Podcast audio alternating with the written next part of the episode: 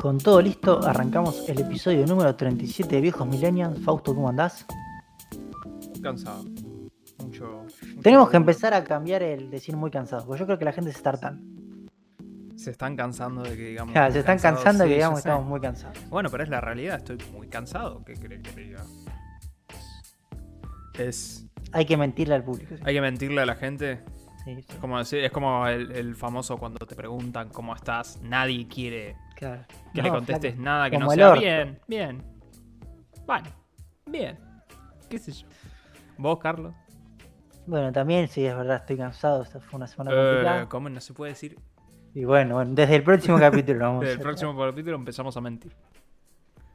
Pero una de las cosas que estuve haciendo es un juego que, a ver, dicen muchos que debería ser GOTY y no está nominado. Estamos hablando de Forgotten City. Eh, vos me dijiste que lo escuchaste hablar. Sí, sí. Yo le metí más o menos unas cuatro horas y media. Voy a hacer una breve introducción para explicar de qué va el juego. Sos una persona que por cosas de la vida, no voy a spoilear el inicio, porque creo que está interesante, termina en una ciudad romana, ¿sí? De la cual vos no podés escapar. Es una pequeña villa romana de la cual vos no te podés ir. Vos te vas enterando que fuiste ahí por un portal y la es un juego tipo de loops temporales, ¿sí? ¿Por qué? Porque el juego tiene una regla, esa villa, que es que si alguien comete un pecado, de los que ellos denominan pecados, todos los personajes, los dioses los castigan por ese pecado que se cometió. O sea, a todos los castigan por uno solo. Y en sí, no voy a contar cómo te castigan, pero la onda es que te matan. Y antes de que te maten, vos tenés que volver al portal para reiniciar y aparecer otra vez. Y el juego, tu objetivo es ir investigando quién es el que va a romper ese, el que va a hacer ese pecado para evitarlo, porque teóricamente si lo evitas, rompes como el loop temporal y te puedes ir de vuelta a tu tiempo. El juego, como bien muestra la idea, es un juego de investigación más que nada, donde vas hablando con mucha gente, muchas no, son 23, 25 personajes, muy al estilo Fallout 3, vas hablando, tipo esa cámara frontal, ¿viste? Que Sí, tenía sí. Fallout, es igual. Y tenés que ir investigando. El juego está muy bueno, la ambientación es un 10. O sea, y más que a mí me gusta bastante todo lo que es la historia romana, se nota que lo hizo gente que sabía. O sea, que estuvieron con. Trabajaron con historiadores para, para hacerlo muy bien. Se ve muy bien el juego. También es otra cosa muy buena. Y la verdad, el tema de los bucles temporales está muy bueno. A mí me pasa algo. Yo llevo unas cuatro horas y media. Ya, o sea, el juego tiene varios finales. Ya saqué uno. Creo que estoy muy cerca de sacar el segundo. Para mí, el juego es excelente. Yo creo que le voy a poner un 9, 8 y medio, 9. Pero tiene un problema que es en un momento del juego, vamos a decir las primeras dos horas, dos horas y media, es mucho de investigar. Tipo, mucho de hablar con uno, hablar con otro. ¿Sí? Porque una cosa que no aclaré es, en este lugar no hay armas, ¿sí? Cuando, como que las tiene, cuando alguien viene con un arma como la que tiene que tirar en un lugar, tipo en un pozo, sin Sí. fondo. Bueno, entonces es como que vos no podés matar a otros porque no hay armas. En un punto del juego conseguís un arma. Y el juego te entra a premiar mucho el hecho de que mates a otros. ¿Por qué? Porque vos lo matás, violás esta regla, le robás lo que tiene, ¿sí? te vas corriendo hasta el portal, reiniciás, y cuando reiniciás, volvés con lo que te llevaste del loop anterior. Cosa que entiendo que en algún punto lo hacen para avanzar la historia, pero es truchísimo. Porque te hace muy fácil el juego que vos te puedas llevar todo. Yo entiendo que debe haber un logro de que alguien que nunca robe nada y que te saque todos los finales sin robar nada. Pero para el jugador tradicional, hay, hay un momento en que agarrás y empezás a matar a todos, a sacarlos, ir a los portales, volver, reiniciar una y otra vez para La tener cosa todo. más divertida que me describiste ahora del juego, básicamente. No, no, Entrar y matarlos a todos. El juego, la verdad es. A ver, no es un juego para cualquiera. Si es un juego indie que te tiene, te tiene que gustar mucho la cultura romana, claramente. Si no enganchás por ahí es medio difícil. Pero si enganchás por ahí es buenísimo el juego. O sea, la verdad es muy bueno. Hablan todo el tiempo de dioses romanos, mitología. O sea, no solo mitología, sino eh, historias romanas. Es muy bueno juego y se ve muy bien. Lo súper recomiendo. El final es un, no voy a decir flojo, pero esto a mí, de que matando gente sea más fácil, no me gustó tanto. Matar gente resuelve todos los problemas de la vida. Demasiado bien. Hay que esquivar la ley, por lo menos. Es- claro, sí, sí. Tenés que ser inimputable. Pero bueno, la otra cosa que estuve haciendo es, eh, como ya saben, tengo una impresora 3D. Hace bastante, yo tengo impresora 3D desde que antes que se hicieran famosas. De que antes de que Uf. las tuviera todo el mundo. 2017, creo. Antes de que sea 16. poser. Sí. Y bueno, como le sucede a los submarinos, que viste que duran, hay una época en la que le hacen la, media vida, se llama, que es que tienen que reparar medio submarino, pues si no, no anda más. Bueno, aprendís algo nuevo. Eh, la impresora tengo que hacerle eso porque ya tiene 5 años. O sea, obviamente mi impresora está completamente cambiada de cuando la compré. No sé, tiene la, la placa nueva, lo- los drivers nuevos, motores nuevos, un montón de cosas nuevas que le fui cambiando a lo largo de los años. Pero necesitaba como un, che, me tenés que arreglar, me tenés que, no sé, limpiar, cambiar el, el, el nozzle, el, el un montón de cosas. Así que estuve toda la semana dedicado a eso, todavía estoy con eso, porque una de las cosas que tienen las impresoras 3D y sobre todo estas, es que el firmware que tiene es de código abierto. Y es para todas las impresoras el mismo y vos lo vas editando de acuerdo a tu impresora y a tus gustos. Puedes estar una semana editándolo porque es un archivo gigante. ¿Sí? Así que estoy con eso. Pero bueno, necesito arreglar la impresora porque tengo un par de proyectos parados porque no puedo imprimir. Así que estuve bastante haciendo todo el tema de impresoras. ¿Y vos, Fausto, qué anduviste haciendo esta semana? Anduve trabajando un montón. eh, pero. Vi el primer episodio de Beatles Get Back. Yo no lo pude ver. Claro, voy a aclarar. Son tres episodios, está disponible en Disney Plus. Em, cada episodio dura dos horas y media. Uf, Mínimo. Hay episodios que duran más. Dos horas cuarenta y algo creo que dura el segundo episodio. Yo, eh, tipo, lo dije, bueno, vamos a verlo en familia, todos juntos. ¿Ok? No sé si es tan así, tan como para decir lo vemos en familia. Para mí está buenísimo. Para vos también va a estar buenísimo. O sea, si te gustan los Beatles, pero que, que te gustan los Beatles. No te digo, ah, sí, los Beatles, los de la canción de Tinelli, ¿no? No, ¿te gustan los Beatles? Bueno, porque literal es pasar eh, una semana con los Beatles. Ese es el, el episodio 1 es una semana. O sea, todo el documental son tres semanas. Y cada episodio es una semana. De cómo grabaron Let It. Y compusieron. O sea, arrancaron de cero ahí mismo. Entonces los ves escribir la música. Tipo, los ves que se le ocurre la música. Ves todo el proceso. Los ves pelearse, los ves tocar pavadas porque están al pedo, ¿viste? Están aburridos, qué sé yo. Y está muy está muy muy bien la definición, o sea, está eh, la verdad, visualmente es impecable, está, está muy bien, claro, remasterizado, supongo. Eh, Tengo una pregunta. sí, ¿Qué tanto se ve del aspecto técnico de grabación? Que es algo que me interesa. no, no, pero todavía no están en eso, porque Ah, no llegaron a. básicamente para, para explicar la idea es los Beatles decidieron grabar, componer y grabar un disco que fue terminó siendo Let It Be, que terminaron tocando en la azotea, pero la propuesta de ellos fue decir, bueno, vamos a hacer todo de cero en tres semanas y lo vamos a filmar todo ese proceso. Y hubo mil problemas y al final no hicieron lo que originalmente iban a hacer y terminaron cambiando todo, terminaron tocando en la terraza.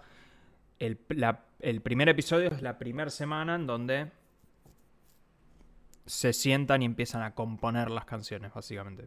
O sea, los ves escribir Get Back, eh, The Long and Winding Road, un montón de temas. Está, eh, desde ese punto de vista, es decir, ver a Paul McCartney es que, se le ocurra Get Back de cero y, y llegar a la canción, eso es una locura. O sea, eso está buenísimo.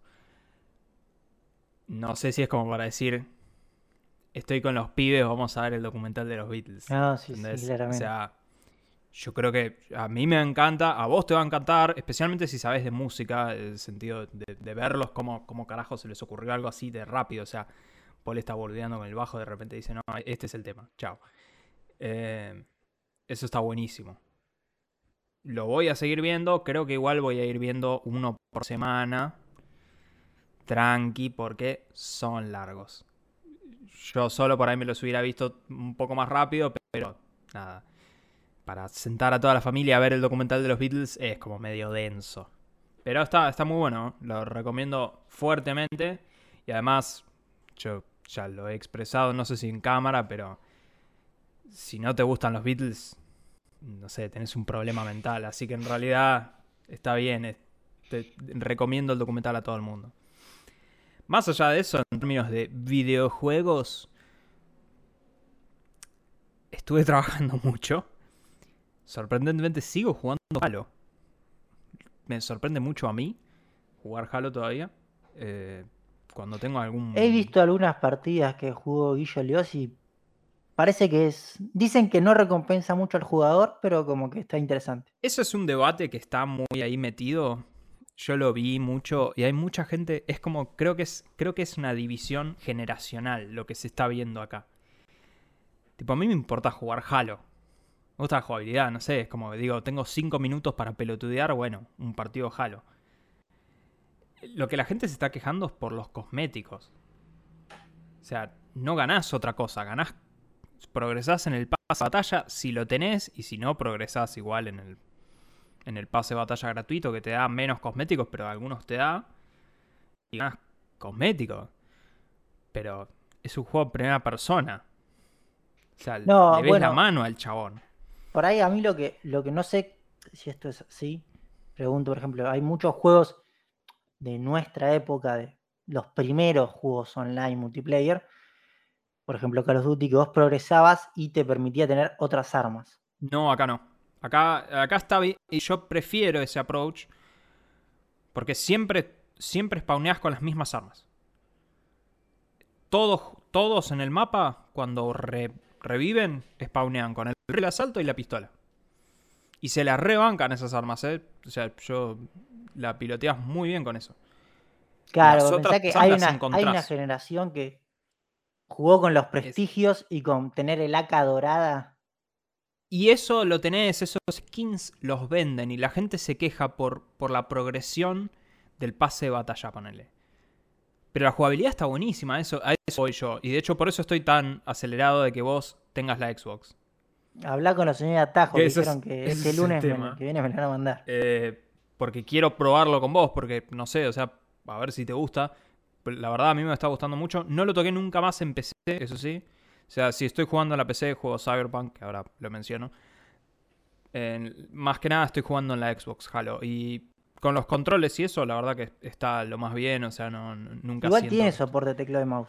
¿no? Si querés, le podés enchufar un teclado y un mouse, sí, pero yo no lo necesito. O sea, ya jugar con el joystick se siente, se siente bien, digamos, para lo que es esto. A mí me. La verdad me está divirtiendo mucho y me sorprende. Creo que es lejos el juego multiplayer que más jugué en todo el año, pero lejos. Y eso que compré Call of Duty al pedo. O sea, ya jugué más multiplayer de esto que lo que jugué la campaña Warzone. De, no, de, De- del sí. Call of Duty. Ese, bueno, ese. e- Ese. Ni, ni me la acuerdo cómo se llama. Después seguí jugando Cyberpunk. Ya, ya a esta altura es como que ni quiero mencionar Cyberpunk, porque yo siempre digo, no, esta es la última semana que voy a hablar de Cyberpunk. No, no es la última semana que voy a hablar de Cyberpunk. En mi defensa, ya llegué a la. Ya, ya está la misión final. O sea, yo ya sé, porque aparte yo leo, eh, cada tanto leo en una guía como para saber, che, bueno, tengo, cuánto dura esta misión como para saber si puedo. Y ya la misión principal que me que sigue, tipo la guía te advierte, en el momento que vos empieces esto no vas a poder hacer más misiones secundarias en todo el resto del juego. Entonces ahora me estoy dedicando a eso. Y cuando llegás muy al final, no voy a spoilear qué, ni nada por el estilo, pero tenés misiones secundarias. Primero tenés misiones secundarias muy variadas, muy interesantes, con conceptos muy copados, eso se sostiene, o sea, siguen siendo muy copadas, los personajes me gustan mucho, de nuevo vi excelente, Keanu Reeves, excelente, obviamente se da por descarte, pero igual Keanu Reeves está muy bien, y ahora estoy en misiones secundarias sobre Keanu, vendría a ser que, tienen que ver con explorarlo a él. Con lo cual no hay chance que no las termine todas antes de hacer el final. Sospecho igual que esta vez sí ya voy a... Ya, ya va a ser la última vuelta. No lo sé, igual, tampoco voy a prometer nada.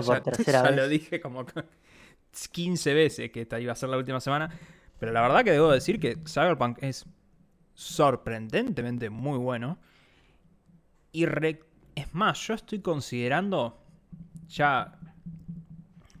No pasamos a gaming oficialmente porque voy a tener que poner el tiempito yo después.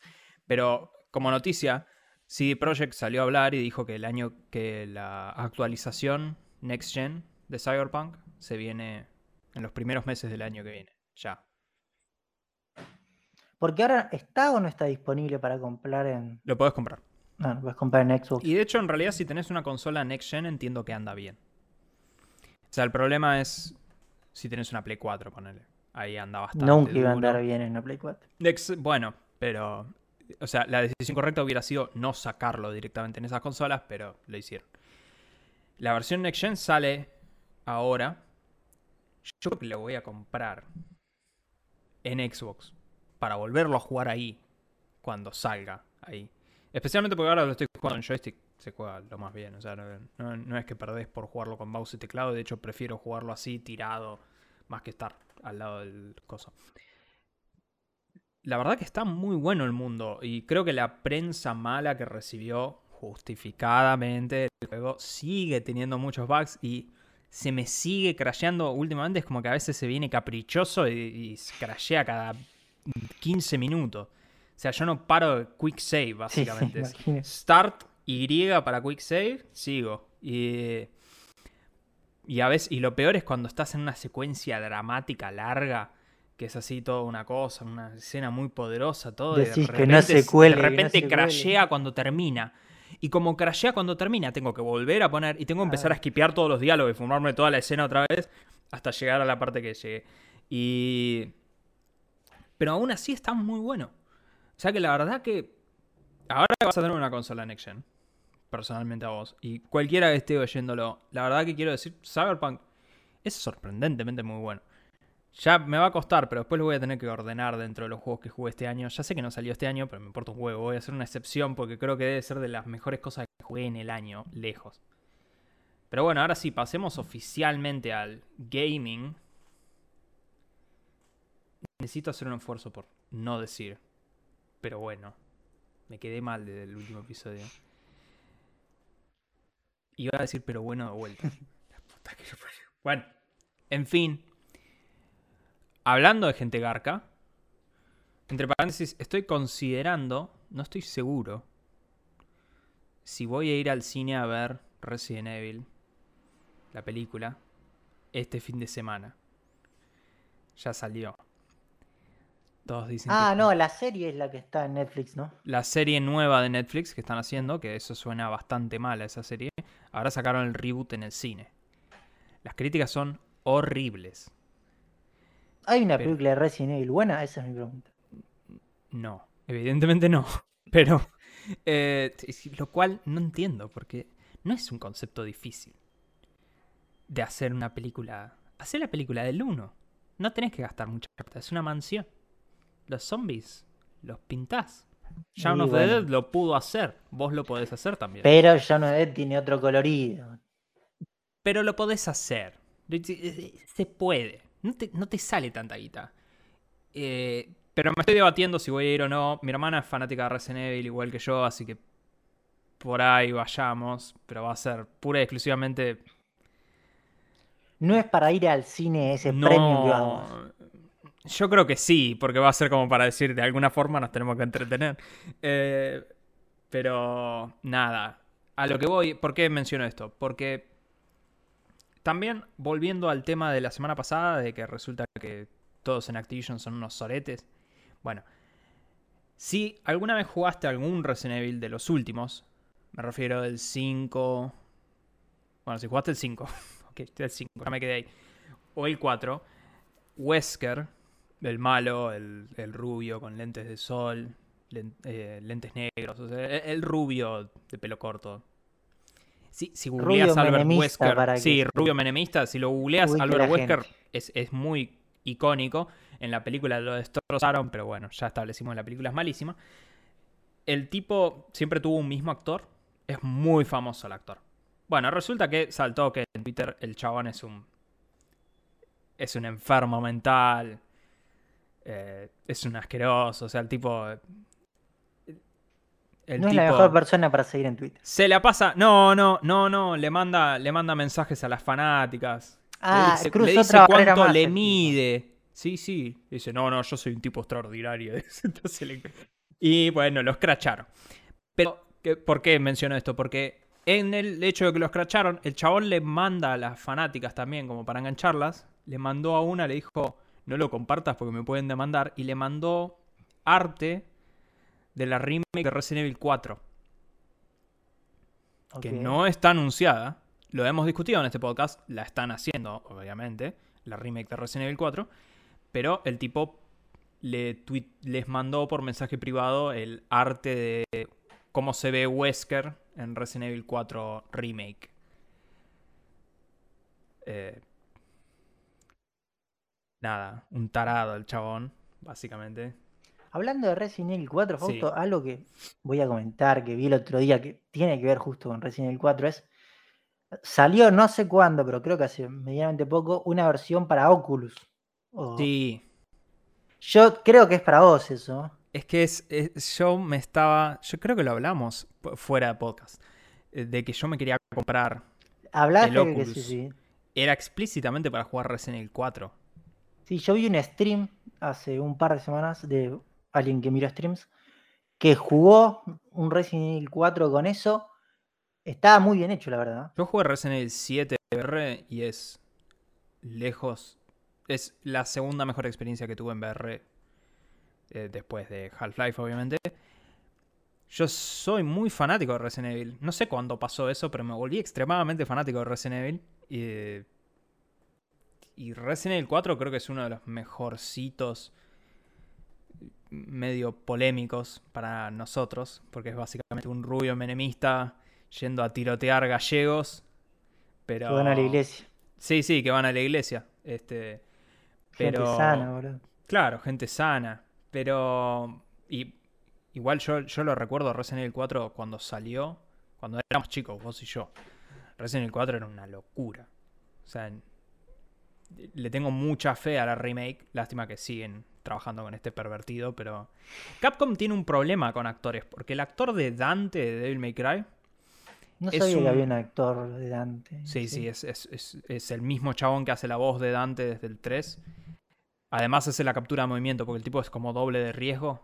Entonces se le hace todas las piruetas y todo eso. Es como que ya tienen un 2 por 1 Es como Tom Mm. Cruise, digamos. Pero y al igual que Tom Cruise está re loco. El chabón cree en extraterrestres, en la conspiración es el QAnon. Uh, esa no la conozco. El Mirá. QAnon es la conspiración eh, de, los, de los loquitos de Trump, básicamente. Incluso hay algunos que creen que es, que es eh, ah, ¿cuál era la última? Era eh, que es el hijo de Kennedy, que en realidad fingió su muerte, ese es QAnon, que está filtrando secretos y que en realidad Trump es, es un héroe secreto que quiere exponer a una organización secreta que controla el- los gobiernos, tipo los Ah, patriotas. Patriot, sí, sí, Exacto, de tipo los patriotas, una cosa así, y que creen en que eh, creen en el Pizzagate, que es que Hillary Clinton se eh, agarraban nenes y Ah, le sacaban la sangre abajo de las pizzerías, ¿viste? Y todas esas cosas. Es- es- es- están todos locos. Bueno, Capcom evidentemente no sabe contratar gente que no esté mal de cabeza, pero bueno. En fin, pasando a otro leak de la semana, hay que estar atentos porque, recordemos, se vienen los Game Awards la semana que viene. Sí, hecho. sí, el, el 8, ¿no es? O Eh, el 9. El 9, el 9. Nueve. Así que se van a empezar a venir los leaks de forma más heavy. Y este es un juego que yo creo que tienen que presentar ahí. Difícil, difícil. No pero- sé si, claro, el mismo leak no está seguro de si lo van a presentar ahí, pero para explicar a la audiencia, hay un rumor que salió acerca del nuevo Bioshock. Recordamos, Carlitos tiene la cámara blureada, pero eso de ahí es un póster de Bioshock. O sea, para que se den un contexto de. Carlitos. Bioshock, se dice, Bioshock es... Bueno, yo leí a Ayn Rand, La rebelión de Atlas. Polémico, polémico ese libro, yo también lo leí. Lo leí, polémico. bueno, pero yo lo leí explícitamente porque en una revista de videojuegos habían dicho, en esto se basaron para hacer Bioshock, y yo no tenía todavía forma de jugar Bioshock, entonces dije, bueno, vamos a leer el libro. Así que esa fue mi, mi introducción al neoliberalismo. Pero bueno, eh, sigo diciendo, pero bueno. En fin, Bioshock Isolation sería el nombre de este juego desarrollado en Unreal Engine 5, con lo cual por fin Next Gen, solamente Next Gen. Y que sería en una ciudad aislada distópica. Hay otra foto que yo pasé de que aparentemente son como dos ciudades una arriba de la otra. Sí, y con como formas de gobierno in- inversas, opuestas. una dictadura en la parte de abajo y en la parte de arriba. Vamos a decir que hay bastantes. un- A ver, se basaron, vamos a a decir, en, no sé, Corea del Norte, Corea del Sur, Unión Soviética, Estados Unidos. Sacaron ideas de esos lugares. Hay más detalles no tan comprobados, porque esas fotos parecen son bastante reales. No son fotos igual, pues no las estamos mostrando primero porque no tengo ganas de hacer todo el trabajo, pero segundo porque lo único que Para que la es el logo. gente que escucha el podcast tenga una buena experiencia Exacto. audiovisual. Así no hay ventaja para el que mira el podcast. Y... Pero los otros detalles que no están 100% confirmados es que aparentemente el juego tiene el look de los 60. Tipo, cultura sesentosa. El estilo sería psicodélico, no, no tanto terror. Protagonista femenina. Y que si bien hay un tráiler, por ahí no lo van a querer mostrar porque no quieren que pase lo que pasó con Bioshock Infinite. De que mostraron un tráiler muy temprano cuando por ahí el juego no estaba cerrado del todo y, y terminó cambiando mucho y la gente terminó haciendo compilaciones de YouTube diciendo, mirá, no Sí, igual hay X". mucha. Con Bioshock Infinite yo creo que se dividen las aguas. Yo soy de los que para mí está. Voy a decir algo que te vas a enojar. Para mí es el mejor Bioshock. No me voy a enojar, a mí me... O sea, Si lo sé que jugaste el en 1 es inglés, una. El uno es- concuerdo. el 1 es una obra maestra, pero para mí es mejor que el 1. El 1 es un poco duro. Yo creo que son juegos cosas. totalmente distintos. No te digo ni que uno es mejor que el otro. A mí Bioshock Infinite me gusta mucho. No, no, no me enoja para nada. O sea, eh, mucha otra gente que sí se enoja porque Bioshock Infinite tiene muchos haters. Sí, sí. Pero para mí Bioshock Infinite es muy buen juego. El tema es... O sea, toma ciertas decisiones cuestionables. Pero a mí la historia me gustó. El acting está No, y además que impecable. para mí tiene la mejor jugabilidad de los tres. Es, es muy pulida la jugabilidad de ese juego. La jugabilidad está muy buena. Podrían haber hecho más. Pero Bueno, prometieron más. Si ves los trailers viejos. Aparentemente eso es lo que no quieren hacer con este Bioshock. No quieren mostrar nada hasta no están seguros de que eso es lo que va a estar en el juego. Pero a mí me gusta Bioshock Infinite. Así que te banco ahí. Carlos, qué problemas hay con Pokémon. ¿Cuándo sale esto? Pokémon? Ya salió esto. Ya salió Pokémon. Salió hace dos semanas. Sí, Pokémon Cuenta. Diamante brillante y perla reluciente. A ver, estos juegos salieron hace dos semanas con críticas mixtas, vamos a decir. Hubo un poco de todo. Pero lo que sucedió en esta última semana, más o menos, en la comunidad, fue que mucha gente se entró a dar cuenta que este juego está terriblemente roto. Yo creo que, o sea, vos hasta has hecho speedruns, hay glitch, en todos los juegos se puede aprovechar.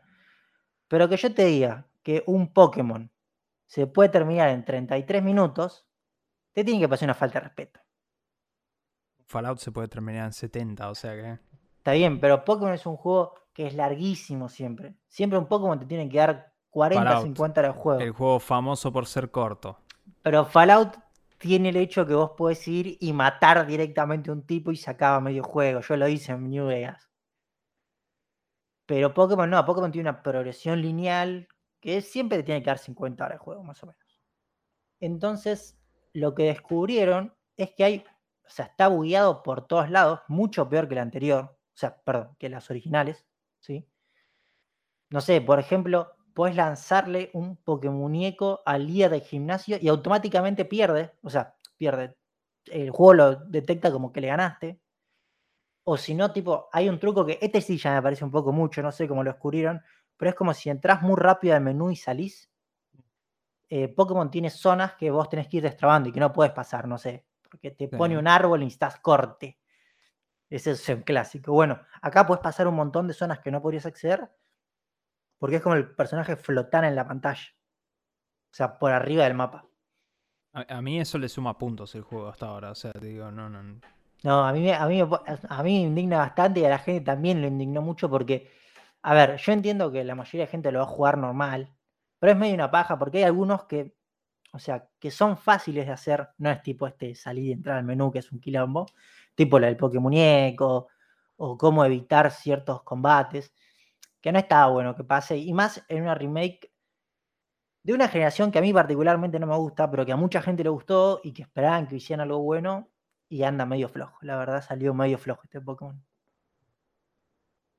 Así que, no sé, si tienen ganas de hacer speedruns, este es el Pokémon. Sí, creo que, creo que producto de esto por ahí voy a empezar a buscar speedruns a lo sumo. O sea, esta noticia lo que logra es que pueda llegar a buscar algo de este juego alguna vez en mi vida. Si no, nunca lo hubiera visto, ni siquiera sabía que salió.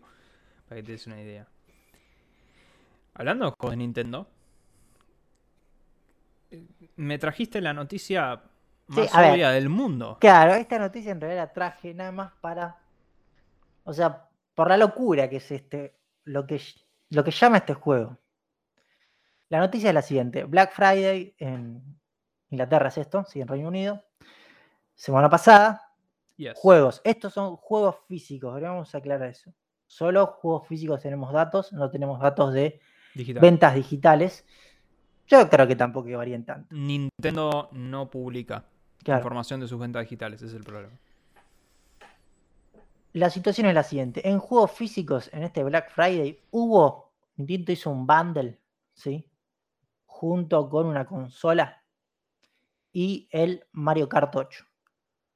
Lo cual logró sacar del primer puesto a FIFA como el juego más vendido de la semana. Y estamos hablando de un juego que salió en 2016, porque salió primero para Nintendo Wii U, ¿no? Sí, pero la Wii U. 2015. 2016, 2015 creo que fue cuando salió. Antes de la Switch. Sí. ¿Dónde está mi Wii U? Fausto, No sé ni dónde está. Así que un juego de 2015 o 2016, tendríamos que pegar una googleada en vivo, que estamos haciendo en este momento. Acá está. 2014, peor, 2014. Un juego de 2014 es el juego más vendido en 2021. Así que a mí me parece una locura que Nintendo pueda lograr esto. Y además, o sea, si tenemos la lista completa, tenemos Mario Kart 8 Deluxe en primer lugar, FIFA 22 en segundo, a Minecraft de Switch en tercer lugar, ganándole al Call of Duty Vanguard. Bueno, después tenemos Marvel, Pokémon. Muy otro bien, más. Guardianes de la Galaxia en punto, puesto número 5, por favor, no le faltes el respeto, juegazo. Just Dance 2022. Yo entiendo cómo se Ese juego es una máquina de imprimir plata. Son videos flash. Son videos de gente sí. bailando. No mide tu cuerpo ese juego. Eso es una mentira. Ese es el juego más barato del mundo. Y después tenemos, bueno, Animal Crossing, otro juego, Far Cry 6 y Mario Party. Mario Party. Haciendo una cuenta tenemos 1, 2, 3, 4, 5 juegos de este top 10 son de Nintendo. Es una locura, es una máquina de imprimir billetes.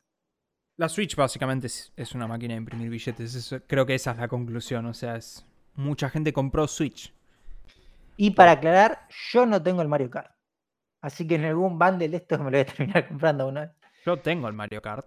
Lo compré porque dije necesito algún juego para jugar con la gente. Pero Claro, pasa que yo, detesto. recordemos, yo tengo la Lite.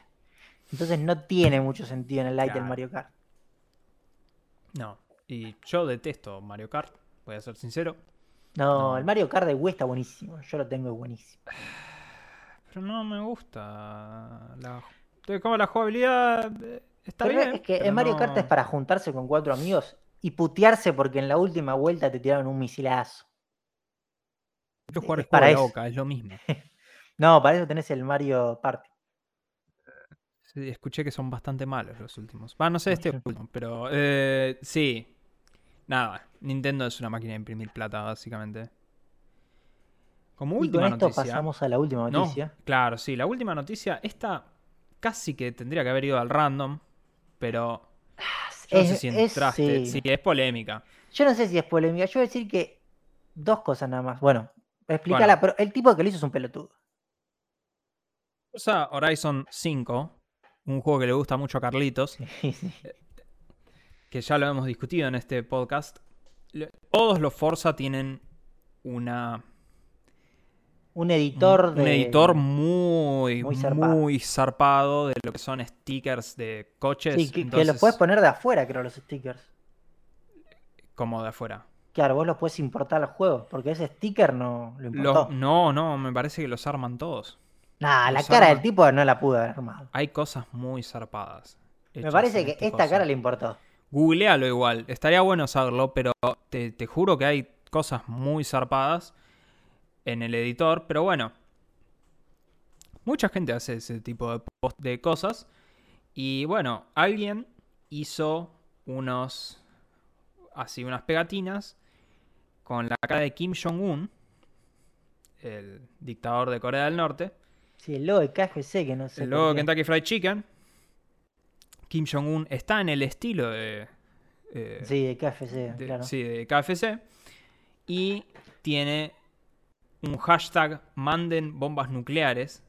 Sí, además usa, por ejemplo, la pipeta de Nike, pero dice Nukes, como sí. bombas.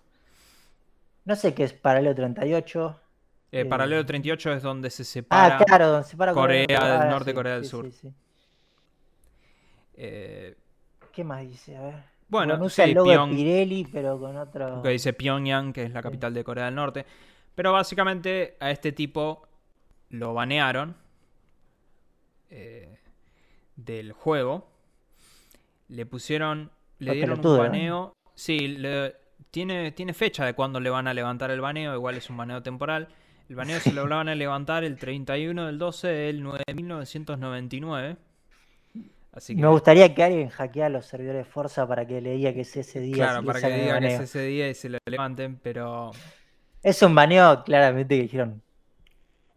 Anecdótica la fecha. Es- sí, sí, de onda. Algún día te lo, lo- No sé, no sé ni si va a haber planeta para esa altura. No, igual en ningún lugar aclaran desde Forza por qué lo banean. Sí, o sea, es medio polémico. Yo creo que no da hacer eso. Sí, igual yo, Pero- por eso hay dos cosas que no sé, que es, porque acá toda la gente decir, no, lo banearon porque en Corea del Norte y porque Forza no se quiere meter con, con, bueno, todo el tema este, pero también lo que hay acá es, el tipo usó un montón de marcas, ¿sí? y logos de un montón de Ah, marcas, eso sí, eso no es muy kosher. y los modificó y los asoció con alguien que esas marcas no quieren, No, o sea, la- a. Nike no le gusta, entonces por cualquiera de los dos motivos, el tipo puede haber sido baneado. No es que solo, no, porque usé el del dictador. Sí, y tampoco es un buen mensaje decir manden bombas nucleares porque más allá del dictador hay gente ahí que de onda se va a morir. Así que eh, sospecho que sí, a Nike no le gustaría que lo asocien con eso. Pero qué sé yo. Bueno, en el 9999 va a poder Perdón, no, ni eso, en el año 10.000 va a poder jugar. Sí. Pero, qué sé yo. Pasamos. Igual me voy a decir que es tan bueno que vayan a ver las fotos porque vamos a reconocerle así al tipo que lo hizo que está muy bien hecho. No, no, está re bien hecho. ¿eh? Hay que reconocérselo. Cuando, si la vas a hacer, hacela bien, dicen por ahí. Lástima que no va a poder jugar más, pero qué sé yo. Ahora sí, pasamos a cine, series. Y tenemos Hawkeye. El nuevo capítulo. Nuevo capítulo. ¿Lo viste? Sí, sí, lo vi hoy. Ok. ¿Qué, qué te pareció? Eh, bueno, me resulta, como ya vengo hablando de los capítulos anteriores, no es el tipo de serie de Marvel que a mí me gusta, porque hay mucho combate, ¿sí? Voy a decir igual que es de las series que no me gustan de Marvel, creo que es de las mejorcitas. O sea, esto está muy por encima de Falcon y el Soldado del Invierno. Eh, ¿Qué te pasa con Falcon y el Soldado del Invierno? No estás entendiendo la profundidad de cómo se llamaban esos malos. Los terroristas. Los malos, eso. Sí, sí, los terroristas. Por Dios. Está mucho mejor. Eh, me sigue sorprendiendo la cantidad de extras que usan para todo. Sí, usan sí, mucha gente todo el tiempo y recordemos que esto fue filmado en COVID. Eh, mucho la historia de la enemiga de esta de este capítulo. El personaje nuevo, sí. Sí. Yo no entiendo un carajo quién es. Bueno, pero te lo explicaron. Está bien, pero quiero decir, tampoco sé, gran parte del episodio para explicarte quién es. Sí, pero quiero decir, no es un personaje. Ahora vamos a hablar de spoilers igual. Que venga de otras películas o cosas así. Es nuevo. Claro. Entonces, como. El paréntesis que cabe aclarar a vos y la audiencia, como lo mencionamos antes, esta muchacha va a tener su propia serie. Directamente. Ya está anunciada. Eco. Voy a decir que no, no son, no sé por qué, porque no son parecidas, pero yo la, asocio mucho a la de Shang-Chi, no sé por qué. No son parecidas, pero a mí me pasa eso. Y, a ver, sacando, bueno, la parte del combate y la parte de que no paro de asociar a Timothy Dalton con Tom ah, Dalton. Sí, sí, sí, sí, Eso también me pasa mucho. Ya, está, ¿eh? bienvenido al infierno. Eh, hay algunas escenas, yo creo, como demasiado, después la vamos a contar, pero como de demasiado sentidas, que no sé si era tan así. Sí, un poco sobre, no sé si sobreactuadas, pero vamos a decirlo así. Ok, vamos a tener que hablarlo en spoilers porque quiero saber de qué escena me estás hablando, pero... Y nada, después creo que yo lo que más resalto es todo lo que es el apartado visual, porque me parece una locura que hayan hecho esto en época de COVID. A mí me pareció que este capítulo estuvo muy entretenido. Eh, no tuvo mucha historia, fue un capítulo más de acción. Me sigue pareciendo que está muy bien el rol de Jeremy Renner, eh, Hawkeye, básicamente. Eh, la chica nueva, ahora lo discutiremos en la parte de spoilers. Está bien que, bueno, tenían que hacer toda una introducción. ¿Quién es? ¿Por qué te tiene que importar? Es difícil. Hay una parte, hay una parte que me hiciste acordar, que eso sí estoy en contra. Y va a ser polémico lo que voy a decir.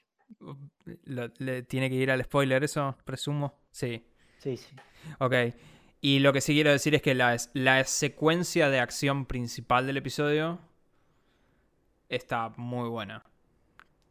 Creo que debe ser de las mejores secuencias de acción que han hecho en, estas series. No hablando de las películas de Marvel, pero en las series. Que es la persecución de en coche que se vio en los trailers. Bueno, viste. Con un excelente final, que ese sí no lo voy a decir. Pero sí, vi el link que me pasaste. Está mal, tiene que actualizar. es Hawkeye. Es Hawkeye, bueno, es, medio cuadrado Hawkeye. Usa un teléfono con tapita, ¿no lo viste? Eh, así que, nada. Bien, qué sé yo. Así que ahora sí, pasamos a spoilers. De, de lo que vamos a hablar ahora son spoilers. Ahora sí, contame. Lo primero, en una parte cuando te cuentan la historia de esta muchacha, vemos Sí. que tiene, eh, o sea, que tiene cortada una pierna Sí. o un, un pie. Sí. Y en una parte la hacen luchar, eh, tipo en un ring, como una combate de boxeo, contra otra UFC, persona. sí. Eso es ilegal, porque vos, o sea, es- te pegan con esa pata y te destruyen. Vos fibra de carbono, eso, ¿sabes cómo resiste? Yo no sé, yo no sé qué parte no captaste por ahí si era muy sutil y de que ella no es exactamente una persona ¿viste? Ah, está bien, todo legal, así Yo, que yo solo voy a resaltar eso, que ese combate nunca se había verdad. Después, eh, bueno, lo que hablamos es la parte del USB, que Hawkeye tiran un USB tipo La A. flecha USB, sí. Creo que es 3.0, estoy casi seguro. Sí, era 3.0, era Eh, 3.0. Pero tendría que ser USB-C en esto. Hay un, hay un link de. ¿Cuál era la que te pasé? Eh, no sé si era Wired. Creo que era Warrior, sí, sí, sí. No, The Verge. Hay un link de The, Ah, The Verge hablando de todo esto. Y después, la escena que te decía es la escena que Hawkeye habla por teléfono con el hijo cuando tiene roto el audífono. A mí me pareció un lindo momento porque tampoco. Se pone muy. demasiado. creo que. Pero vos tenés que entender, o sea, si lo pones en la perspectiva de que es- literalmente es la primera vez que el chabón logra pasar tiempo con su familia después de cinco años que estuvieron muertos No, Thanos, Yo no digo O sea, que- tiene el peso que es lógico del chabón de decir. O sea, vos recordás la historia de él, el tipo pasó cinco años asesinando gente, totalmente desquiciado y después se murió la amiga, viajó en el tiempo, volvió a la familia y ahora quiere pasar Navidad con la familia y de repente Si está... pudo esperar cinco años, puede esperar seis. Bueno, no esperó cinco años, directamente pasó cinco años pensando que estaba muerto. Pero, ah, y eso sí voy a aclarar. A este capítulo lo que sí le faltó, y eso no me gustó, tenía que aparecer más el perro. Muy poca aparición del perro. Eh, me Igual las apariciones fueron buenas, me parece. O sea, ya cuando, los dos dijeron "Ah, había que sacarlo a pasear al perro, todavía no le dieron nombre, con lo cual espero más apariciones del perro. y Sí, sí, eso. no, obviamente. Eh, Yo espero el perro sí. decidiendo un combate, mordiendo a alguien, algo así. Y es más, si el perro, voy a tirarme una jugada maestra. Si el perro muere, me algo decir, No, salvando a. Hawkeye, yo digo que es la mejor serie de Marvel del año. Yo creo que hay más, hay más chance que Hawkeye muera salvando al perro. Que, que, sí, de Marvel que maten al no perro, ¿no? perro, pero bueno, No sé, bueno, mataron a la madre de Bambi, pero... eh, eran otras épocas. Eh, sí. A mí el episodio me gustó. La parte de las flechas. La flecha Pim. Que tira Entiendo al que final. eso está, está más que ver con los cómics, ¿no? Como es unas No, no, las no tipos de flechas. Sí, él siempre, sí, sí, siempre tuvo como tipo flechas. Igual en las películas algo de eso hacía. Siempre tenía el selector de flechas. Sí, no me acuerdo mucho. Pero nunca vimos la flecha de Ant-Man, ponele. Eso sí es completamente nuevo y eso, eso fue un lindo momento porque eso sí que bajo ningún concepto me lo hubiera visto venir porque Bueno, y esa que tira como espuma tampoco. o ácido. tampoco, no, no, eso nunca, pero no me vi venir que el chabón pele una flecha que diga PIM arriba en la punta. Eh, y me alegro que no lo hayan mostrado en ninguno de los trailers. Y lo que sí es el momento que te la deja picando cuál es el verdadero villano de esta temporada. Es cuando en el flashback te muestran a la nena en la clase karate. Y le Se va viene a hablar eh, el tío. Que no te lo muestran en la cámara, pero que le pone la mano encima. Y ese es alguien del que ya hablamos. Así que otro, un, villano de, de Netflix, un gran actor que se viene acá al universo Marvel. De hecho, terminamos de ver este capítulo con mi hermana y le puse una escena para que lo vea el chabón en la serie original de la que viene. Así que mu- mucha... Eso, eso sí, eso es un momento que tengo muchas ganas de ver. No sé qué tan, cómo pegará con todo este humor y eso. La chica me sigue cayendo muy bien. La chica de, la- de La Kate. Bishop, Kate Bishop. Básicamente, sí. Pero Está- nada, ¿Va a aparecer en otras películas de Marvel? seguro. Sí. Sí, no, es- es- la serie es básicamente introducirla a ella. Son los Young Avengers. Están armando los Claro, pues jóvenes decir, Vengadores. Porque además es una. O sea, es una, una actriz joven que Sí. va a dar para muchas que, que películas. pueden, que pueden enganchar durante 200 películas. Ese es el tema. Es más joven que Jeremy Renner. ¿Cuántos años tiene Jeremy Renner? No, no, ese es grande, tiene como 50 años. Kate Eh, Bishop tiene 24 años. Es más Uh, joven que nosotros. Pero tenés un destino atado a Marvel por el resto de tu vida, más o menos, amiga. Pero bueno, qué sé yo. O sea, Mirá. Hizo la voz, participó en Arkane también, en la serie del momento. Ah, mira, ah, listo, ya está. Es- Está, está parada de por vida esta muchacha. Sí, ahora estoy acá viendo su Wikipedia, tampoco es que hizo tantas cosas conocidas. Estuvo en antes, ¿eh? Bumblebee, de nuevo. Sí, sí, lo más conocido. Bumblebee estuvo muy buena esa película. Pero bueno, pasamos al. Pero, pero bueno, por Dios. Pasamos al. Al resto. Se, A las noticias los de la semana. Se terminan los spoilers. Y ahora hablamos de Spider-Man. Hay dos noticias para hablar de Spider-Man. Primera noticia es un follow-up de lo que veníamos hablando. De que Tom Holland dijo que no quería seguir siendo Spider-Man, porque no quería que lo conozcan como Spider-Man. Y siempre hablamos de que eventualmente iba a caer Don Marvel con un camión de plata. Con un Brinks ahí. Claro, sí, sí. Y Tom Holland iba a cambiar de opinión. Tom Holland cambió de opinión. Y está muy feliz de ponerse a trabajar en la próxima trilogía de Spider-Man. Así que, evidentemente, el camión. El camión puede mover opiniones, digamos. Pero sí, ya mencionando que es una nueva trilogía, claramente se pega con los rumores de que ahora van a hacer otra trilogía más. Hay mucha más data de Spider-Man de la película. O sea, ya directamente ya se sabe cuáles son las escenas post crédito todo eso. No lo, ni lo voy a discutir acá porque ya estamos a dos semanas de que salga la película. Pero eh, guarda con los spoilers. Y hablando de eso, vamos para Voy hablar a- de. Voy a Sí. decir algo en el medio que vos no estuviste tan enterado. Que es que Tom Holland Ah, eso, ayer fue a la premiación del Balón de Oro, la entrega del Balón de Oro que lo ganó Messi. ¿Por qué? No, los- no esto es lo más interesante. Lo más interesante es ah, hay un pequeño video que anda recorriendo Twitter. Que vemos a Tom Holland emocionado saludando a Messi. Messi sin tener ni puta idea de quién es. Me gusta eso de Messi. Que. Messi sea tan importante y es como que va gente medianamente conocida y dice, ah, ¿cómo anda? ¿Todo bien? Chau. Además, yo imagino que el hijo de Messi, seguramente, no sé, le hubiera gustado una foto con, con el actor de Tom Holland, con el actor de Spider-Man. Messi ni lo registró que era actor de Spider-Man. Messi dijeron, sí, chao, ves que saluda a uno como saludó hacia otros. Pibe. Sí, Pero sí, no sé, unas, voy a un pequeño detalle nombrar que una ceremonia de balón de oro muy bizarra. Yo vi una parte en el gimnasio donde, no sé, Fernando Alonso y Esteban Ocon, piloto de Fórmula 1, llevaron el trofeo. O sea, si quieren ver algo bizarro, vean esa ceremonia. Pero bueno, ahora sí, con, Fin, sí, pasamos a las sacaron, noticias sacaron, de ventas. sí, sacaron las entradas.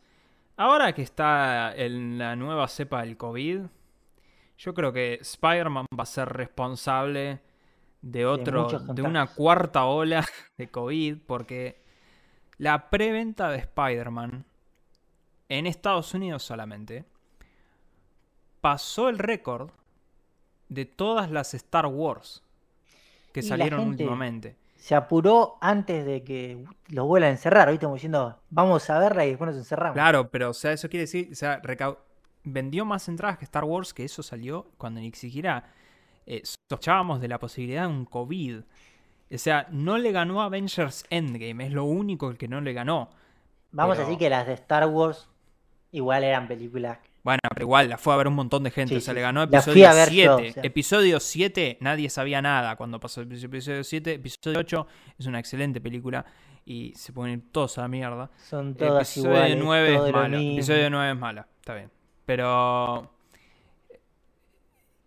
De hecho, acá, que yo voy a hablar de mi experiencia puntualmente, acá, En la Argentina, de en corazón. este país, pa, acá en este país, salen las entradas, yo me levanto a las 8 de la mañana, tipo 8, llamo a mi viejo, le digo, che, entradas para la, el preestreno el miércoles, ¿querés que vayamos allá?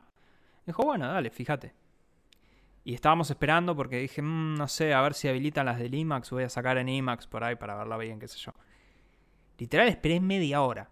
Le llamo a mi viejo y le digo, che, tengo cagazo de que no haya entradas, voy a tratar de comprar. No se podía comprar. El sitio de. Hoyts, el sitio de Showcase y todo eso colapsó por todos lados. O sea, no, estaba muertísimo. El sitio de Showcase era una tristeza. Vos ponías la función y estaba literalmente 10 minutos esperando y de repente después te ponía un mensaje en pantalla que decía la función está agotada. Yo, yo Loco, chequeé- hubieran comprado un poco más eh, de procesador y memoria en los servidores. Sí, no, no, son. pero colapsó mal. Y yo, yo chequeé todas las funciones del miércoles en Hoyts. Nada. Pero nada. Y ningún boludo. No puedes usar promociones durante Sí, toda esta etapa.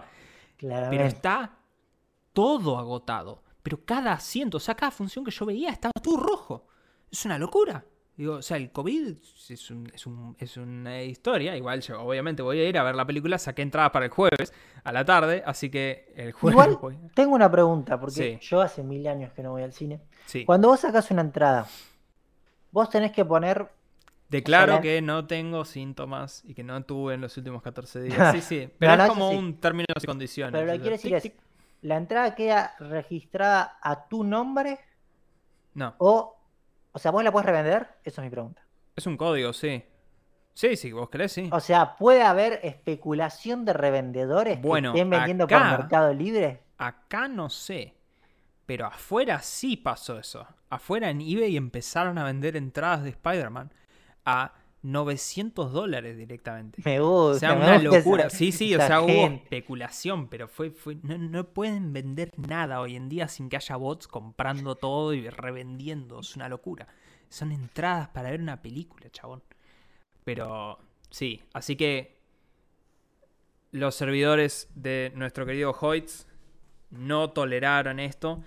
Esto sigue demostrando que la verdadera injusticia que haya muerto el Cinema City General Pass, en el cual no había preventa y hubiera sido hacer la cola como una persona normal y entrabas a ver la película de una. Qué tragedia. Para cerrar, hoy salió, yo lo titulé Coso Matrix, porque salió un... Teaser, trailer, vamos Sí. a no sé. No Similar sé si nombrarlo un trailer porque muestra más cosas de películas viejas que de películas nuevas. Pero te está estableciendo los paralelos, ese es el chiste. O sea, Bueno, como- sí. el, el tráiler Bueno, era sí. muy. El primer tráiler era muy meta. Es decir, uh, empezamos a hablar de la Matrix. Tipo, ¿qué, qué decían en el tráiler? Decían volver a la Matrix. O sea, era como decir, uh, que dijo el nombre de la película, jaja. Y ahora están haciendo lo mismo, pero como más. Como que, te la- como que te lo están mostrando más. Es como decir, che, ¿te- ¿entendiste que estamos haciéndolo muy meta esta película? Si no la entendiste, déjame mostrarte un compilado de escenas que básicamente refilmamos acá con otro actor. Y déjame eh, eh, explicarte la metáfora, porque por eso es medio pa- pelotudo. para mí no deberían haber mostrado a Morfeo porque me hicieron ilusionar de que iba a estar en la película. Morfeo, de nuevo, técnicamente está muerto. Porque técnicamente Morfeo murió en Matrix Online. El juego Sí, sí, que es la salió. secuela oficial cronológicamente a la trilogía original de Matrix. Eh, si, a mí me parece bien que sigan la historia de un MMO que no jugó nadie y que no conoce nadie, básicamente. No, Del obviamente 2005. que. ¿no? Además, Lawrence Fishburne es un actorazo, pero qué sé yo. No sé. Todo esto igual venía atado de que la semana que viene vas a poder sacar las entradas para ir a ver Matrix. Dudo que tenga el impacto de Spider-Man. Ahora igual que, falta que tanto estamos con Fausto, Fausto está metiendo en el mundo Python y yo estoy programando también en Python, vamos a hacer unos bots para comprar las entradas y La verdad, podríamos hacer los bots. Igual, Libre. igual esta película yo no creo que tenga ese efecto porque recordemos, esta película sale en HBO Max. El mismo Esta es de día. las películas que yo voy a poder comentar. Y Fausto. Literal, sí, sí. Estas son las películas. Yo creo que voy a ir al cine porque esta es una película. Esto es material especialmente hecho para la silla. Quiero sentir Keanu Reeves. Quiero sentir la Matrix. Así que esta creo que voy a ir al cine. Pero sí, la vamos a poder comentar al mismo tiempo. Lo cual no va a suceder con Spider-Man. Lo cual me decepciona personalmente. Pero bueno. No me gusta ir al cine. Por Dios. Con esto pasamos. Llegamos a las noticias random. Ah, perdón, de No, la tecnología. Me tecnología, estoy saltando sí. una. Disculpa a nuestra audiencia. Y en las noticias de tecnología trae- traemos dos noticias medianamente cortas, pero creo que esta primera es bastante interesante. Xiaomi, la empresa que desembarcó en los móviles y destruyó la competencia, por así decirlo, piensa hacer lo mismo con los autos. Xiaomi está desarrollando una nueva planta en Beijing que entraría en funcionamiento en el año 2024 con una inversión de 10 mil millones de dólares, o sea, pusieron buena guita, para, con su propia zona de investigación y desarrollo y de producción, fabricar sus propios autos eléctricos. Recordemos que fabricar un auto eléctrico es mucho más fácil que fabricar un auto a combustión interna. O sea, las cosas que necesitas son más fáciles, porque los motores eléctricos son bastante más, a ver, son cara la tecnología de batería, sí, todo lo que quieran, pero el motor eléctrico es bastante fácil de hacer, se pone directamente en la rueda, te evitas tener que llevar el movimiento del motor hasta las ruedas, es todo mucho más fácil. Y más, o sea, a, la, a gran, gran escala es mucho más barato. Hoy por hoy es grande caro. con ruedas. Sí, yo diría un poquito más complejo, pero bueno. Pero- Así que yo le tengo mucha fe a esto. Yo me compraría un auto Xiaomi. Yo siempre recuerdo que Xiaomi, yo tuve mi primer Xiaomi creo que en el 2015, si no me equivoco. Yo fui un pionero en Xiaomi.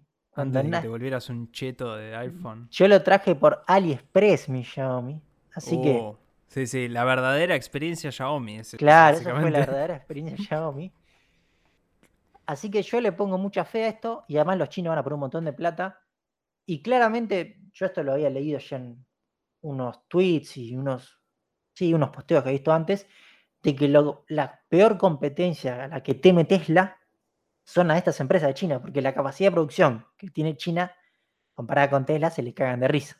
Por supuesto. Y Entonces, si China dice, ahora volumen, hacemos menor autos precio, eléctricos, barato. Recordemos además que Xiaomi es una empresa caracterizada por vender con margen de ganancia tocando cero. Ínfimos, sí, sí. Así que dentro de unos años todos vamos a llegar a casa y además de conectar nuestro teléfono Xiaomi, vamos a conectar nuestro auto Xiaomi a que se cae. Sí. Eh, me- lo que me llama la atención de la noticia, porque la estaba hojeando recién también, es el hecho de que también se estaría metiendo Oppo, que es otra de las empresas chinas. O sea que en realidad, efectivamente, sí, esto sería el desembarco chino en el mercado Sí. de autos eléctricos. Hay marcas secundarias ya obviamente Sí. con autos eléctricos que probablemente hasta las compre Xiaomi para tener la estructura de base de desarrollo. Yo conozco un tipo que se puso una empresa acá que se la pasaba convirtiendo Peugeot bueno, es, existentes a eléctricos. Así que. es algo muy difícil, pero bueno. Pero ya sabemos, dentro de unos años vamos a tener autos Xiaomi. Me gustaría que no cambien la marca, eso sí. Porque- ah, que no le pongan otro Claro, nombre. Que no le pongan cabalino rampante, ¿me Ah, sí, sí, no, no. Sí, sí, Que Xiaomi. sean Está Xiaomi, que- bien, Xiaomi. Como te venden, no sé, desde laderas, que te vendan autos. Está bien, sí. Y con esto pasamos a una noticia cortita, vamos a decir, pero que me pareció bastante interesante, que es IKEA, un lugar al que siempre tuve ganas de ir y cuando fui a Estados Unidos no fui. Entiendo Porque, que es bueno, como un easy. claro, es el Easy del primer mundo. Claro. Pero, a ver, vende, el Easy es más un Home Depot.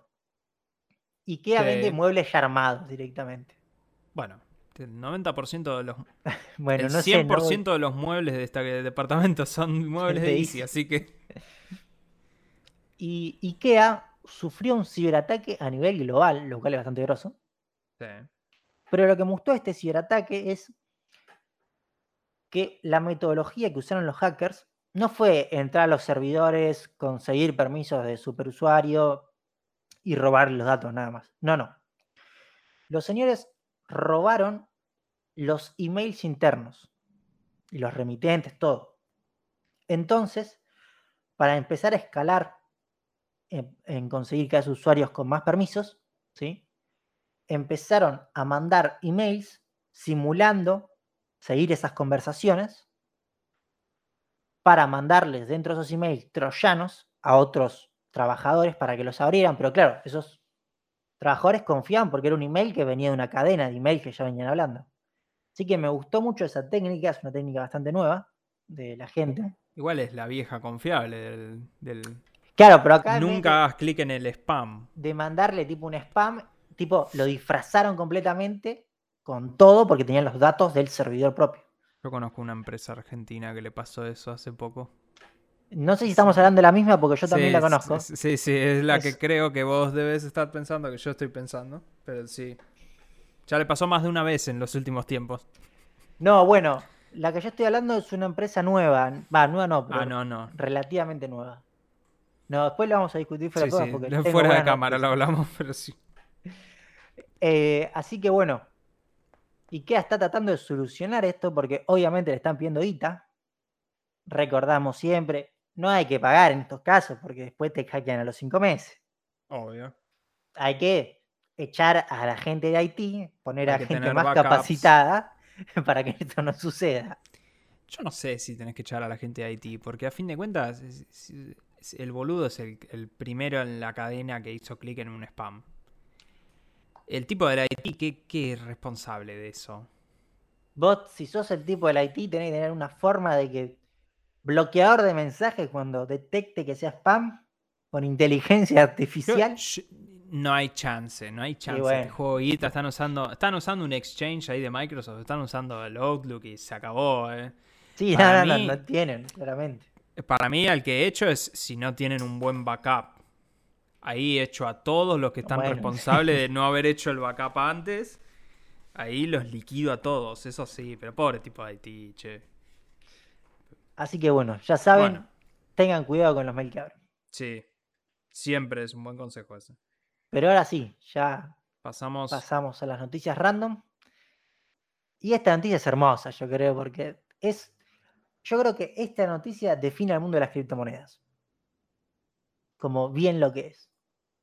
Resulta ser que hay una moneda que se llama Omicron, ¿sí? que viene hace bastante tiempo, ¿sí?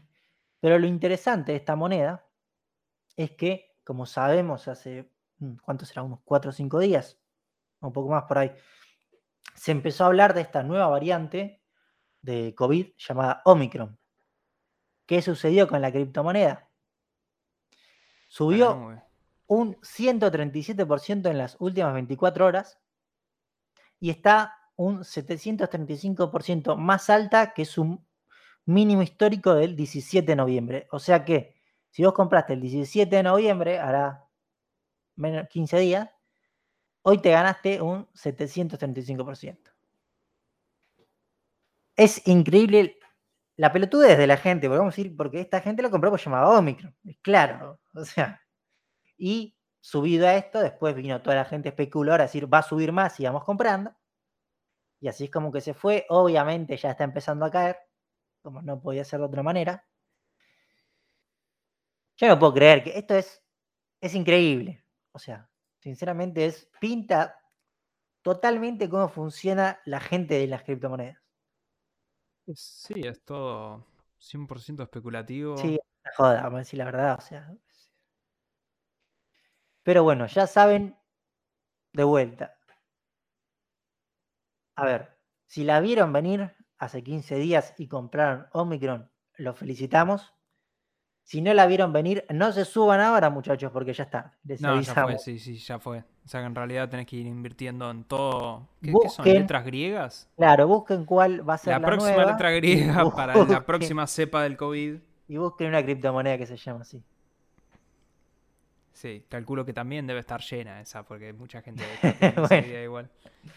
Eh, después voy a poner una noticia, no sé si random, pero a ver, creo que este es un buen lugar para bardear empresas, esta sección, así que vamos a ponerla acá. Y además es una noticia para que obligas a tu padre a escuchar el podcast, porque lo va, sé que lo afectó a él seguramente.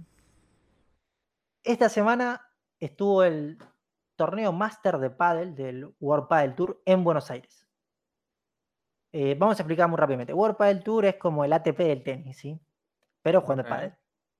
Lo televisan, que está mal dicho televisar porque en realidad lo transmiten por YouTube, en vivo siempre todos los torneos para la Argentina. Gratis. Mm. Y la gente, hay mucha gente que los ve, o sea, porque, no sé, yo mismo los veo. Cuestión que llegó el torneo a Buenos Aires y el primer día lo estamos viendo por YouTube perfectamente, el viernes pasado, de repente se corta la transmisión. Y vos decís, raro, porque es mitad de un partido encima. Y pasan un par de horas, Twitter va, averigua, y un usuario de Twitter llamado PaddleArg averigua que DirecTV Sports había comprado los derechos para transmitir este Eh, torneo. Entonces, para toda la Argentina esto fue bloqueado. Con lo cual es muy interesante entrar a ver los comentarios del el canal de YouTube de World Padel Tour. Todos argentinos bardeando de por qué vendieron los derechos del único torneo que era en Argentina. Así que estamos muy enojados con DirecTV. Y lo último que voy a agregar es un canal de YouTube que tenía unos. Qué pena que ahora no me acuerdo el nombre. Tenía, no sé, 100 suscriptores el tipo, o menos todavía, 80 suscriptores. El tipo hizo la gran Argentina y como vive, creo que el tipo era de, España.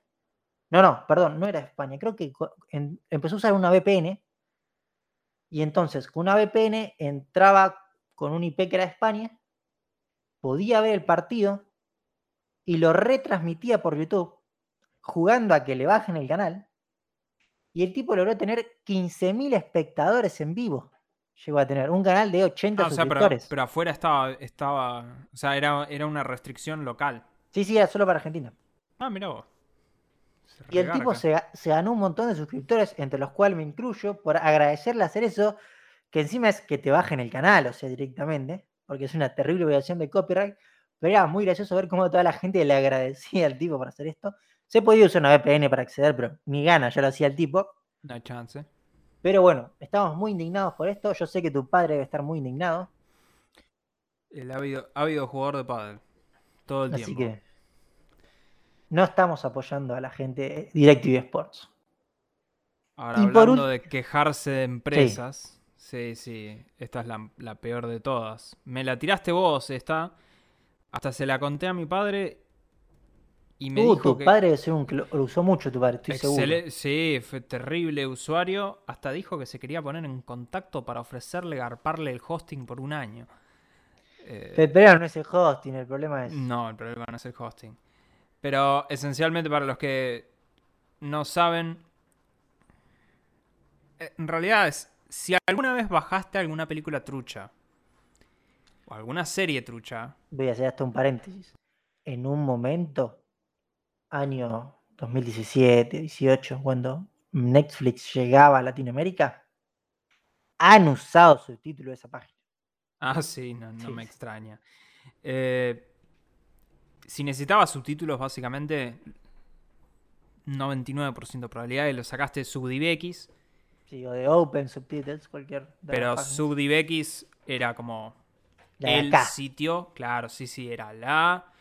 Además porque tenían un montón de subtítulos de muchos equipos muy copados. Yo me acuerdo todavía, bueno, Argentim, Sí, Asia Team, un montón de equipos de gente subtitulando. Yo mismo, de hecho, contribuí subtítulos a SubDivX para algunas películas.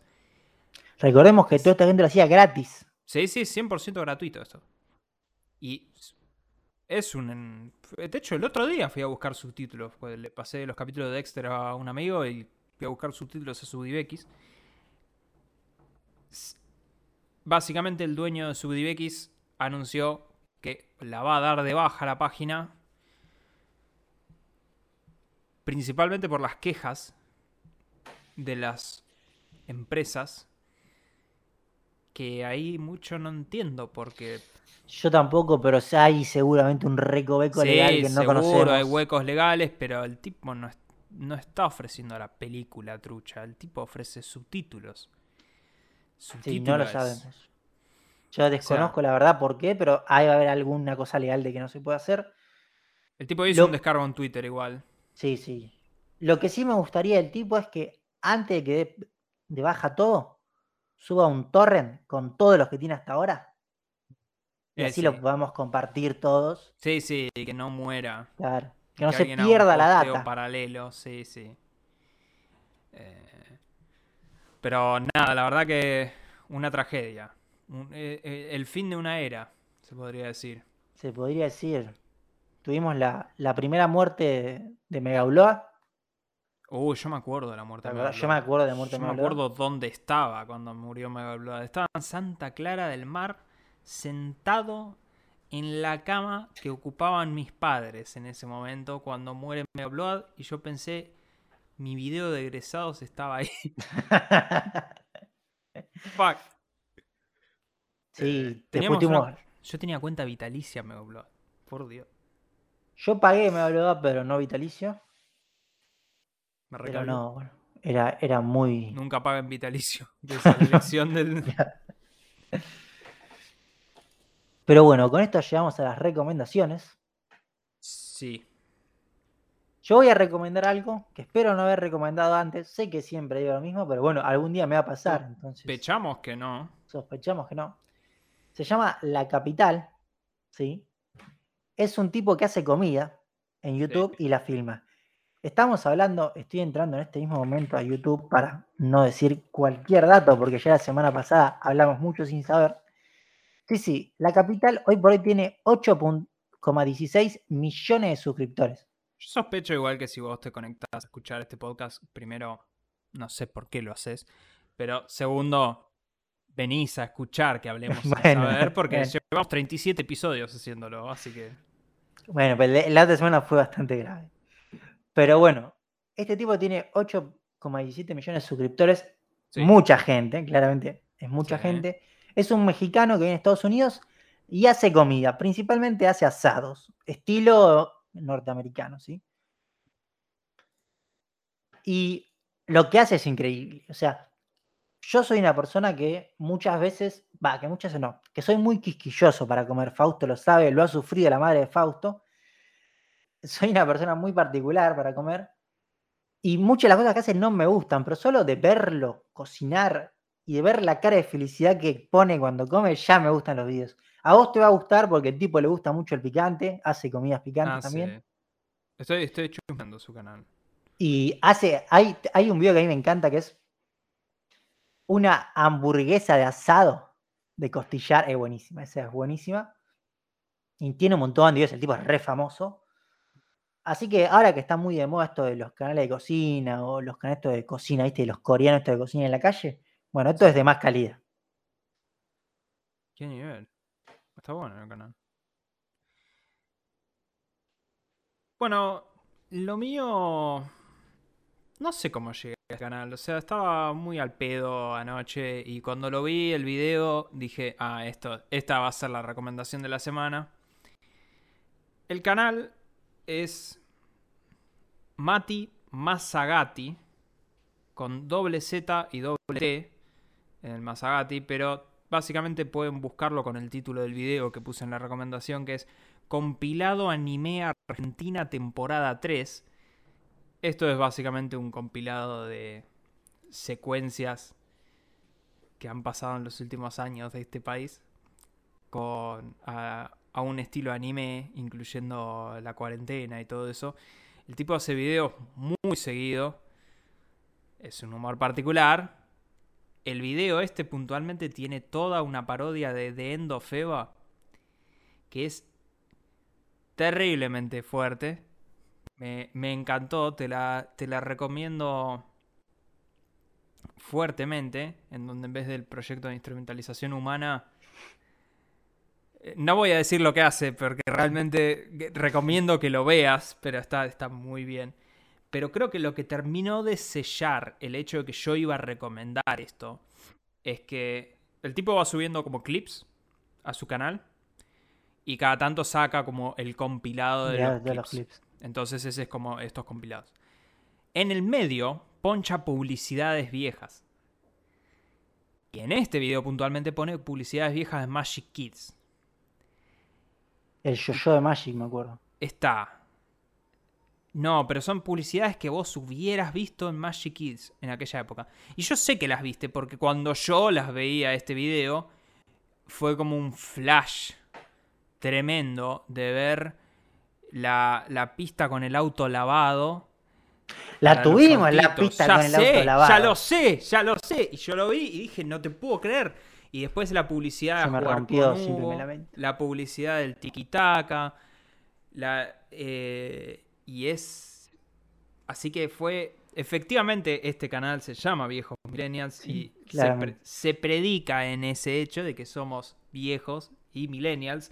Así que este video está puramente diseñado para pegar A nuestro, en es- a, en- a en nuestro rango etario. ese rango etario muy específicamente. O sea, se lo tengo que recomendar a la gente que tiene nuestra edad y vivió eso, porque yo lo estaba viendo con mi hermana ayer y mi hermana claramente no No vio Magic Kids en su vida. No entendía porque yo me estaba emocionando por ver esas pelotudeces. Por lo menos, igual se reía con la parodia de Evangelion. O sea, eso ya está bueno. Pero eh, por eso te digo. Así que lo recomiendo eh, para todos. Pero en fin. Este fue el episodio de hoy. Hemos llegado, saben que nos pueden seguir en Twitter. Arroba podcastbm. Avisos parroquiales Sí, igual. si son de la gente que llegan hasta el final del podcast, hay gente Sí, que sí. llega, pero Gente que ¿Tienen llega, avisos? gracias primero. No sé por qué, de nuevo, pero gracias. Eh, lo que quiero avisar es, la semana pasada salimos fuera de horario por problemas de agenda, pero ya avisamos que la semana que viene vamos a salir en sábado nuevamente, porque el miércoles yo voy al cine, así que no vamos a poder grabar hasta el viernes. Y la semana que le sigue también vamos a Vamos a salir el sábado. Porque Carlitos tenemos- cumple el. Carlitos cumpleaños el día que normalmente grabaríamos. Y después tenemos eh, Spider-Man. ¿no, Spider-Man, así yo tengo fútbol. Así que después vamos a salir ese sábado. Y la semana que le sigue recién, ya el 22. Volvemos a la normalidad con el capítulo especial de lo mejor del año. lo Ese capítulo por ahí sea raro, por ahí no haya noticias, vamos a ver cómo lo diagramamos. Depende de, de lo que suceda en la semana igual, porque qué sé yo, todo depende del mundo. Depende de cómo lleguemos. Depende Claro. de Omicron. Ah, sí, depende de tantas cosas. La verdad que por ahí no hay próximo episodio, así que qué sé yo, gente. Disfruten hasta ahora que lo que tiene es bastante. Si Dios quiere, nos vemos. Bueno, Adiós. Adiós.